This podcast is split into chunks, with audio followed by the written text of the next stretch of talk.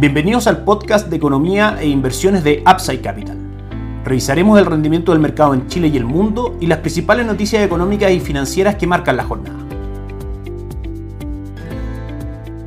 Muy buenos días, ¿cómo están ustedes? Martes 18 de julio de 2023, soy Ramiro Galeano, fundador de Upside Capital. Les doy la bienvenida a otra edición más de mercados en Upside Capital. Ayer el cobre finalmente terminó cayendo un 2.2%, cerrando en 3,83 dólares por libra de cobre, en línea con lo que fue, como decíamos ayer, la entrega del Producto Interno Bruto de China anualizado al segundo trimestre, que marcó un 6.3% por debajo de las expectativas situadas en el 7.3%. Recordemos que China es el mayor consumidor de cobre y claramente cuando muestra una menor actividad económica, automáticamente el mercado asume una menor demanda de cobre y hace que el precio tienda a caer. Luego de eso tenemos una segunda relación con el cobre y el dólar peso que es inversa, si es que el cobre tiende a caer en el mundo, el dólar en Chile tiende a subir fue lo que vimos ayer, aunque de magnitudes bastante pequeñas, 3 pesos fue lo que subió ayer el dólar peso finalmente en las cotizaciones durante el día, cerrando en 818,36. Y el IPSA marcó nuevamente una buena jornada, cotizando ya cerca de los 6.200 puntos, 6.197 puntos fue el cierre del día de ayer, subiendo un 1.08%. En cuanto a nuestra recomendación de inversión en la parte de renta fija, como sabemos, para posiciones de corto plazo, desde Itaú, Itaú Performance, Fondo Money Market, con un retorno durante el año del 5.57% y durante el último mes con retorno del 0.83%. Para posiciones superiores ya a 6 meses, como base, Itaú Dinámicos, que mantiene un retorno durante el año del 3.97% y durante el último mes del 1.10%, superando el retorno de depósitos a plazo, situación que también se repitió si es que uno mide el retorno de este fondo durante el año 2022 contra el retorno de depósito a plazo. Por parte de Principal, nuestra recomendación de inversión se centra en las carteras de conservación de capital, de fondos mutuos locales principalmente, con la cartera de conservación de capital a seis meses logrando un 5.36% en lo que va del año y un 0.77% durante el último mes y un 4.71% la cartera a 18 meses ya para posiciones superiores a seis meses en adelante junto con un 0.89% esa misma cartera durante el último mes. Es parte de nuestra recomendación de inversión en renta fija local, basados en que, como decíamos ayer, las cifras macroeconómicas y las encuestas realizadas por el Banco Central en general, más las cotizaciones de algún instrumento en el mercado, lo que podemos ver es que pronto comenzará el ciclo de rebaja de tasas de política monetaria del Banco Central, probablemente en la próxima reunión en el mes de julio, donde se espera una rebaja de 75 puntos base el consenso de mercado y eso claramente debilitará las tasas de mercado y fortalecerá el valor de los bonos de renta fija en el mercado. La relación es inversa. A medida que las tasas caen, el valor de los bonos tiende a subir. Vamos a revisar el mercado el día de hoy con el dólar retrocediendo 4 pesos luego del upside de ayer. Recordemos que las fuerzas aquí son contrapuestas. En primera instancia, la rebaja de tasas por parte del Banco Central de Chile podría llevar al dólar a cotizar a niveles superiores. Sin embargo, la rebaja de tasa por parte de la Reserva Federal podría llevar al dólar a tener una presión más bajista. Desde nuestro punto de vista, creemos que en el mediano largo plazo va a ser esta última opción la que va a terminar primando las cotizaciones del dólar. Si se mantiene el impulso bajista del día de hoy, probablemente el próximo objetivo del dólar esté cercano a 807 y luego al nivel de 800. Por arriba, si es que vemos una ruptura en los niveles de 824, podríamos ver al dólar saltar a niveles de 837, aunque todavía es bastante apresurado hablar de cotizaciones del dólar en esos niveles. En primera instancia, el próximo objetivo sería, como decíamos, 824. El cobre se mantiene en este triángulo de compresión simétrico con tendencia bajista por la parte superior del gráfico y alcista por la parte inferior y marca hoy día nuevamente una caída del 0.22% cotizando en 3,83 dólares por libra de cobre. La ruptura que haga este triángulo técnico será principalmente lo que nos dirá cuál va a ser el futuro de las cotizaciones del metal rojo. Las acciones en Chile marcan hoy día un 0.12% de avance cotizando en 6.204 puntos superando los 6.200 puntos. Sokimich B, la acción que más sube, subiendo un 0.32. Banco de Chile, una de las acciones más transadas, pero que no muestra cambios a esta hora en su precio. Y Falabella, que sube un 0.92%.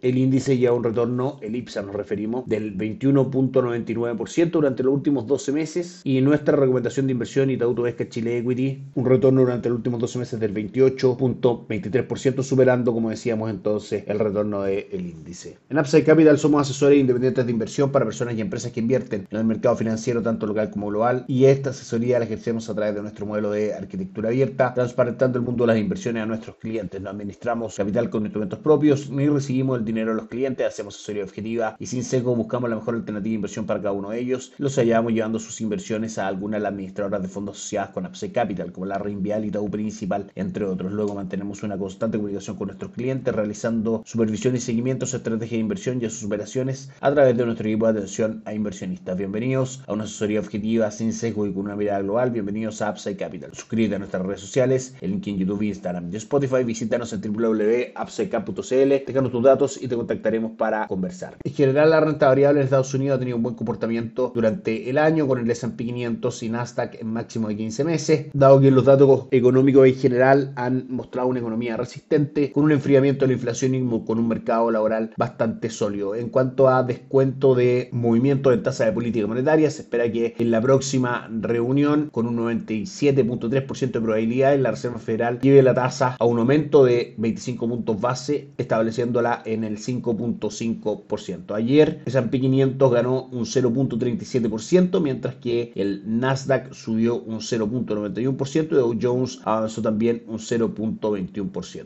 En general, este buen retorno durante el año de las acciones en Estados Unidos se deben a que aumentan las expectativas de que la Reserva Federal pueda diseñar un aterrizaje suave para la economía, que creemos es lo que está logrando, controlando la inflación sin provocar que la economía caiga en una recesión. Recordamos que, por ejemplo, el S&P 500, parte de nuestra recomendación de inversión durante el año, ya mantiene un retorno del 18.11% medio en dólares y que la renta fija con cobertura de tipo de cambio a través de Itaú, a través del Fondo Renta Dinámica Global, mantiene un retorno hasta el minuto del 5.48%.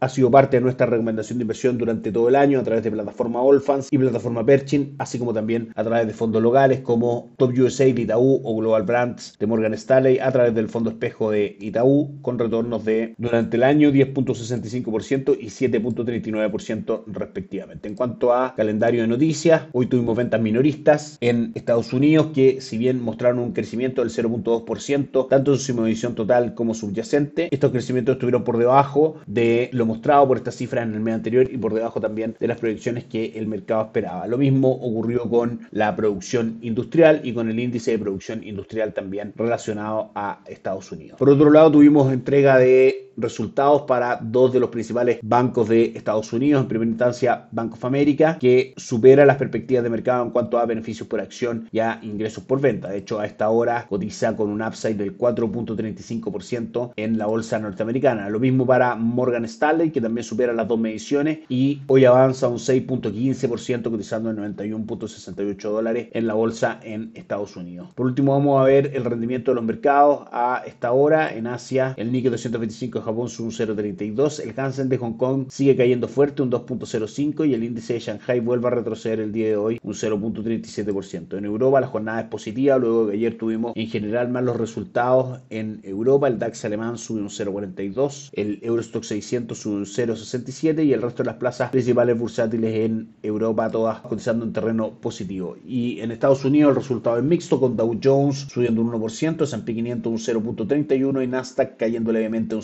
0.14%. Que esté muy bien, tengan un excelente día, nos encontramos mañana. Chao, chao. Gracias por escuchar el podcast de Economía e Inversiones de Upside Capital. Te invitamos a visitar nuestro sitio web www.upsidecap.cl y contactarnos para brindarte una asesoría objetiva, sin sesgo y con una mirada global para tus inversiones.